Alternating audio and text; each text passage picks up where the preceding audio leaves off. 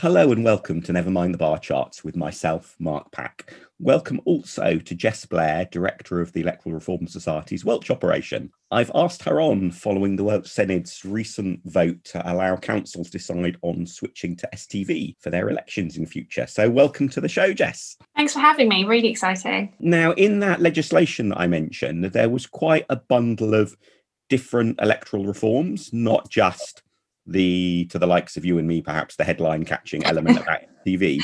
So, just to get us going, can you run through what the overall package of electoral reforms was? Yeah, so in November this year, the Welsh Parliament voted to pass. Uh, it's a really snappy title, the Local Government and Elections Wales Bill. Uh, fascinating, I know. Um, and there was a bundle of massive reforms, as you've said in there, uh, that should be quite exciting for kind of the future of local democracy in Wales. Um, one of the big ones is uh, obviously the extension of the franchise to 16 and 17 year olds for local elections. Now, that's already in place for uh, Welsh Parliamentary Senedd elections and will come in uh, next year, but it means that the franchise is the same and it's also been extended to all qualifying foreign citizens uh, resident in Wales.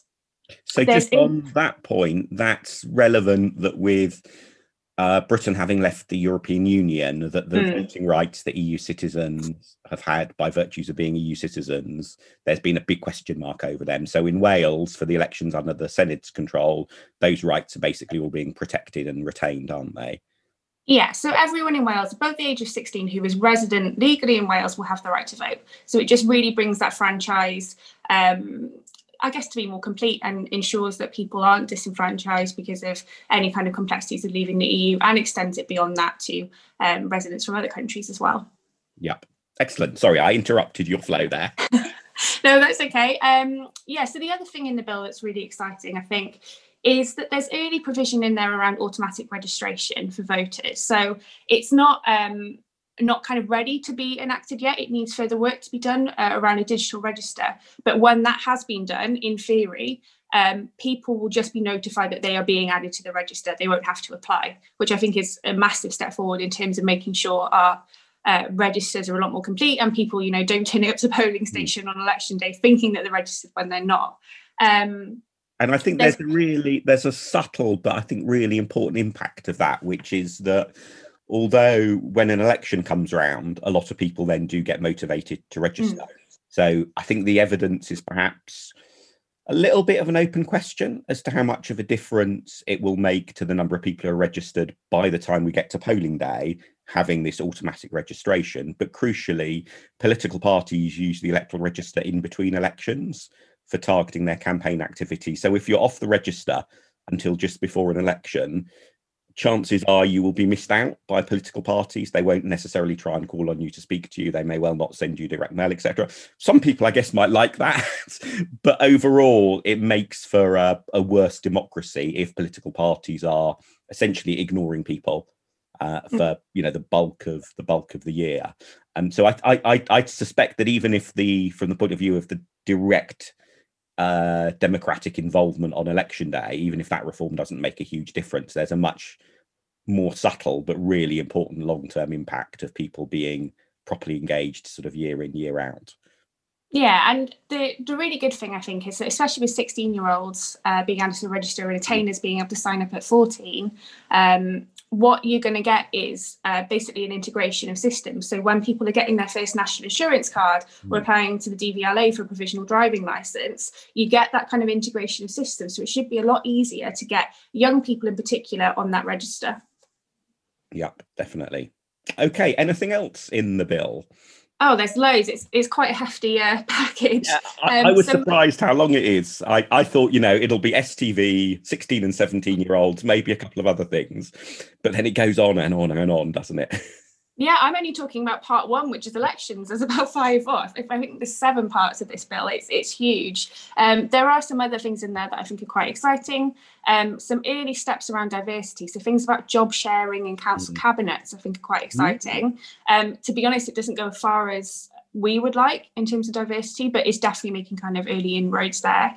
They're also putting a duty on councils to come up with participation strategies. So I think hopefully this bill is kind of thinking about democracy in the round and how to get more people engaged and participative in democracy, which can only be a good thing. Yeah.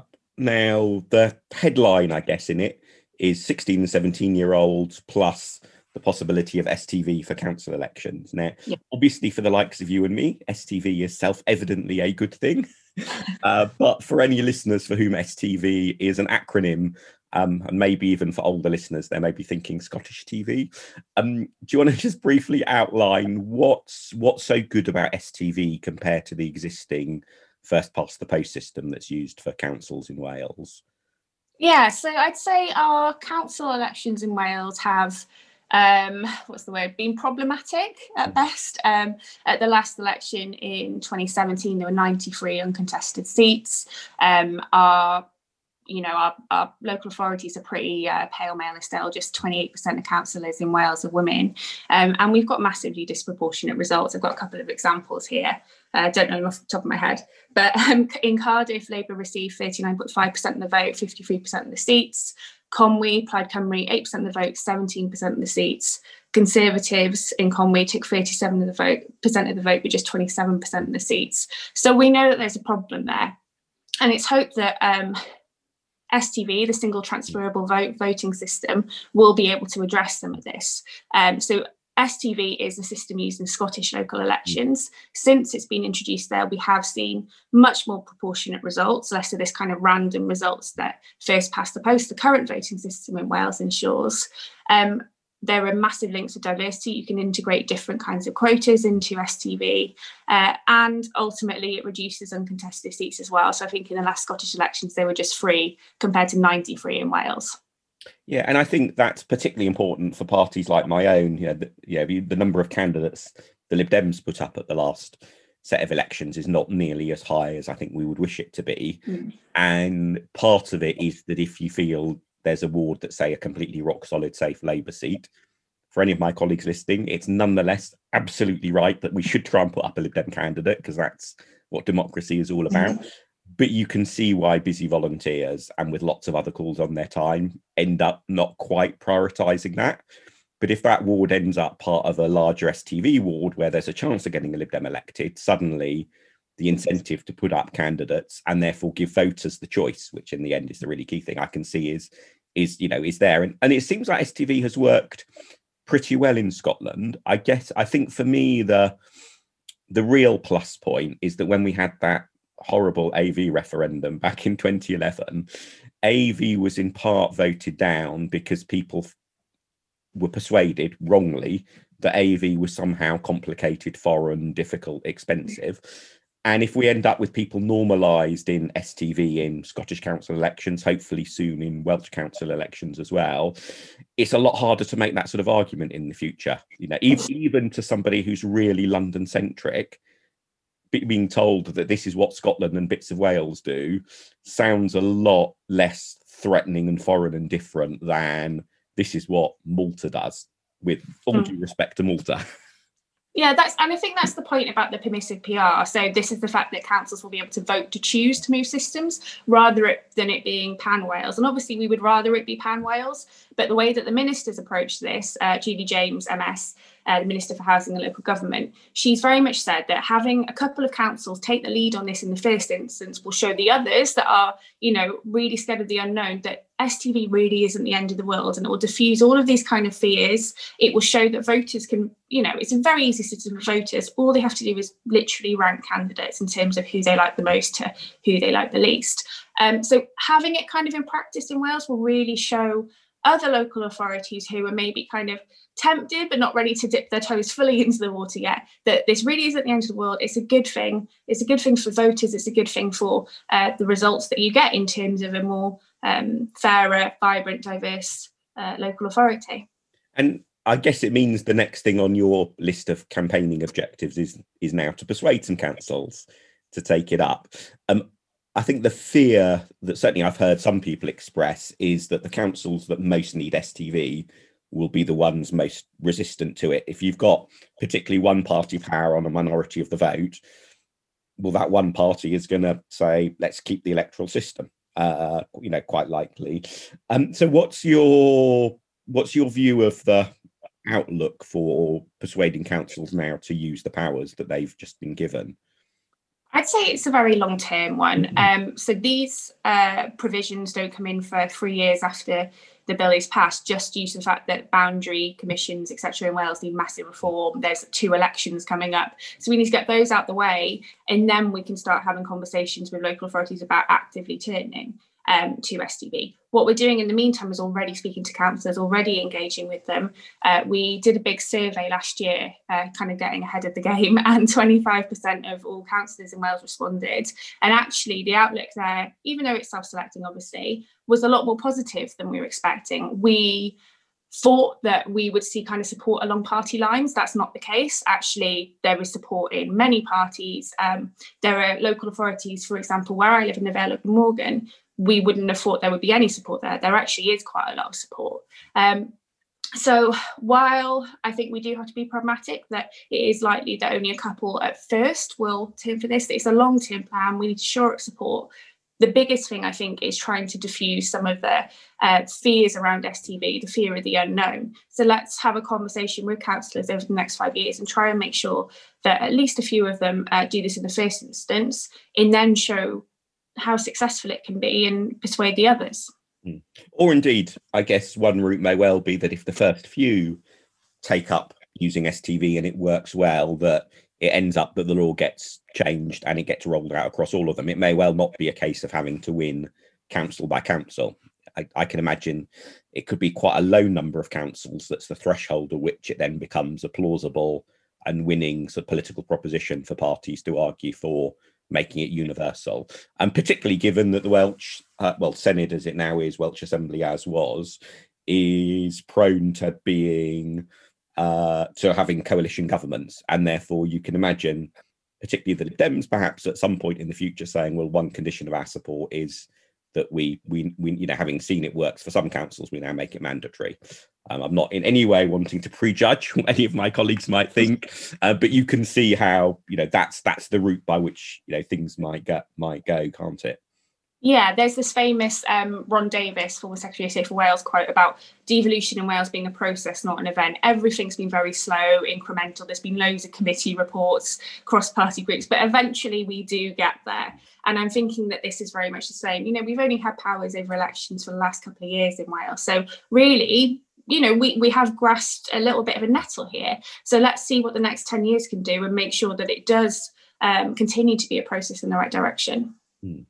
Uh, so one of the other significant reforms which you've touched on is the extending extension sorry of the franchise to 16 and 17 year olds and you've mentioned a little bit about some of the benefits of getting people into the political system at an early age um, do you want to just maybe expand a little bit on what you see as the benefits of that? Yeah, so over the last couple of years, uh, we at ERS Cymru have been working with young people. Um, so we did this project called Our Voices Heard a couple of years ago, uh, where we went into schools across Wales to uh, co-produce recommendations around political education. And what we basically found was a couple of hundred young people across Wales who are massively excited about the change that this can present for them and their futures. You know, we weren't targeting um, people who would naturally be engaged in politics. We literally approached every single school and asked them to send a representative sample of their students, the ones who wouldn't want to take part in this process. And by speaking to them, you know, young people fundamentally care about their future and they care about the country that they live in. And extending the franchise to them, I think, can only be a really good thing. Um, you know, there are traditional rights based arguments about how 16, 17 year olds can pay uh, tax, so why can't they vote? But ultimately, I think this is about engaging and making sure that the next uh, generation of voters are more informed, more engaged, and more passionate about democracy than, than we were. You know, I remember being in school and never really knowing about politics. So, if we can use that captive audience at 16, give better political education, prepare young people for their first vote, the potential is unlimited, I think. Yeah, I think that point about how different the experience can be of your first vote if it is while you are at school and therefore in terms of just what the school might do what your teachers might be doing it it feels like it could be a very different initial experience. Um, obviously not every even with votes at 16 given what years have elections and what years don't have elections. There may be some people who still don't have their first vote at school, but I can imagine that would be quite a different experience for people. And it seems to have worked quite well in Scotland because I guess going back to your point about sort of devolution being a process rather than an event, um, quite a lot of the things that we're talking about, Scotland has, for a variety of reasons, sort of got to a few years ahead of Wales in that respect. but I guess that's quite helpful in terms of being able to look at what's worked uh, in Scotland, and and the extension of the franchise seems to have been quite effective. Yeah, but I think it's a very different story in Wales. Obviously, the franchise was extended in Scotland for the Scottish referendum, a kind of historic vote, you know, once in a generation, I'm saying inverted commas vote. So young people were really engaged. It was massively present on all kinds of media, and there was discussions about it in school. The Welsh uh, parliamentary standing elections are very different. You know, last time turnout was 45% and was deemed pretty good. Um, so this is a very different kind of kettle of fish. Um, so I think we do have to kind of overcompensate in Wales and make sure that we're doing more than Scotland even did in terms of preparing those young people to vote for the first time. Um, but I think actually things have been pretty positive there. We've been working with the Senedd Commission, the Welsh Government, and the Electoral Commission who have all uh, developed some really, really good resources ahead of the election. We've been working with the Children's Commissioner's Office, who are doing a mass scale 11 to 15 year olds parallel election in schools. So there's genuinely some really innovative stuff coming through in Wales. And I'm really hoping that that gets to young people and they can actually use it to make sure that they are really informed and excited and engaged in next year's election. And I guess that has just prompted one thought, which is that I mean, a lot of what we've talked about is how these changes are going to involve people more, but there is an element in the legislation, isn't there, to do with changing the electoral cycle, mm. moving to five-year cycles, um, which I guess overall to me seems fine in the sense that I think the five-year cycle of the Westminster Parliament is a is a reasonable one, um, and certainly the general complaint isn't that politicians think too long term, it's the politicians are too short termist. So, in a way, having more time between elections for governments to be able to do things and and not be immediately worried about when the next polling day is going to be always i can see there's upsides too but it does seem to run a little bit counter to the overall ethos um, i presume that the key factor there really is just if you want a regular electoral cycle that people can plan around and work around the five years is the is the number that gradually intermittently in a mixed up very traditionally british inconsistent way but five is the number we seem to be moving to. Yeah it's to avoid clashes basically. We have had instances before when um, elections have been on the same day as each other. And I think it's the Welsh Government's view, I don't want to speak for them, that that hasn't necessarily been that positive. I mean, next year we have uh, Police and Crime Commissioner elections the same day as the Senedd elections. That's very different from having Welsh local elections on the same day as, for example, a UK general election. So I think they just want to avoid that. But um, there is a move in Parliament, I think, to in the Welsh Parliament, I think, to move it back to a four-year term. There are a lot of people who feel uh, quite strongly that four years is more appropriate. People should have their voices heard at a more regular basis. I mean, we're we're kind of keeping an eye on seeing how this pans out for now. Um, I can see both the kind of avoiding clashing, but also more um, more engagement arguments there. So I think it'll be very interesting to see how that argument develops next year. Yeah, and I, I, think making a slightly more partisan point than you and the ERS would obviously want to make. I think also what this package overall illustrates is yeah, the benefits to, to an extent of having the Liberal Democrats in government. Obviously, it's sadly only one minister, Lib Dem minister, that there is in the Welsh government, but it's something I think you know my colleagues should rightly take some pride from that a government that's got a Lib Dem minister in is has successfully put through such a significant package of reforms. It's obviously not quite mm. the same as a uh, one party majority Lib Dem government would have gone for, but nonetheless, I think it's it's it's a it's a good sign of progress. And there's a fun fringe meeting to be had at a Lib Dem conference someday about whether Nick Clegg or Kirsty Williams has been more successful at getting constitutional reform through. Uh, but without wanting to provoke people too much with, with with with with that thought, just sort of moving on more generally to the Electoral Reform Society. I, I guess a lot of listeners will have heard of the Electoral Reform Society will be roughly familiar with it, will may well know Lib Dem colleagues who are active in the Electoral Reform Society and so on. Um, but do you want to just say therefore a bit more about quite what it is, what the ERS does, and why perhaps you know listeners might want to join and get involved in your work? Yeah, absolutely. So we are a campaigning organisation working towards a better democracy. Uh, we've been going since 1884, so we're one of the, if not the oldest pro-democracy organisation in the world. Um, and basically, we've been campaigning on a number of issues, primarily voting system changes, but also things around the franchise, uh, deliberative democracy, political education, diversity over the last few years. That hopefully, as a package, will create a better democracy. Um, we've got offices in London, Cardiff, and Edinburgh, so we're really focused across the nations. I also work in Northern Ireland, so um, it's a really, really exciting time for us. And if any listeners did want to join, uh, they can do so on our website and I will include a link to that in the show notes. I notice, and again, as a member of staff at the ERS, I guess you probably need to be careful about what you say about the internal debates in the ERS. But I noticed that the last ERS AGM had, as ever, some motions debating that question about to what extent should the ERS focus on STV versus broader electoral stuff. And certainly for me, at least, it seems that the really crucial thing that makes the ERS different from other organizations that are also pro democracy is that promotion of STV. And you know, as a somebody who very much believes in that as an electoral system that is mm. good, it's not just PR in general that's good, but it's STV that's good. For me, that's also a really important reason to join the ERS. But I do appreciate there's quite often some debate at the ERS about how much STV should be prioritized. So I won't I won't tempt you into getting yourself in trouble with the ERS Council on that. well, I think, you know, our work in Wales really goes to show that often these things take a package in terms of making them happen. So uh, we haven't touched on Senedd reform yet, but one of the things we've really been working towards is getting STV for Senedd elections. But that debate has only come about because of a debate on increasing the size of the Senedd. I don't think enough people are dis- dissatisfied with the current um, AMS PR arrangements to enable it to have that debate on its own. So by linking it to this size argument and arguments around diversity, we have managed to push um, at least the conversation on a little bit more around how to reform the Senedd and get STV for the Senedd.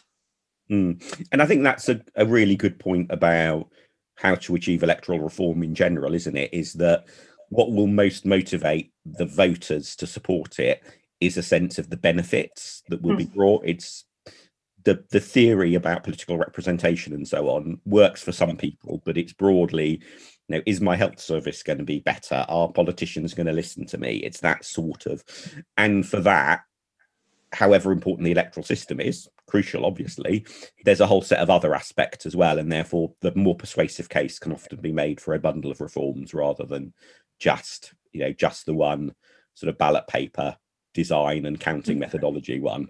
Um, so, that, but that's been really fascinating. So, I will include links to the uh, to the ERS in the show notes, as well as to the piece of legislation uh, that has got through in, in, Wales, as well as a bit of an explainer to how STV works, and really encourage anyone who has been impressed with what's been achieved in Wales to join the ERS and to help help uh, the ERS work with people like the Liberal Democrats and other parties and people of no party as well, of course, to achieve even more in future.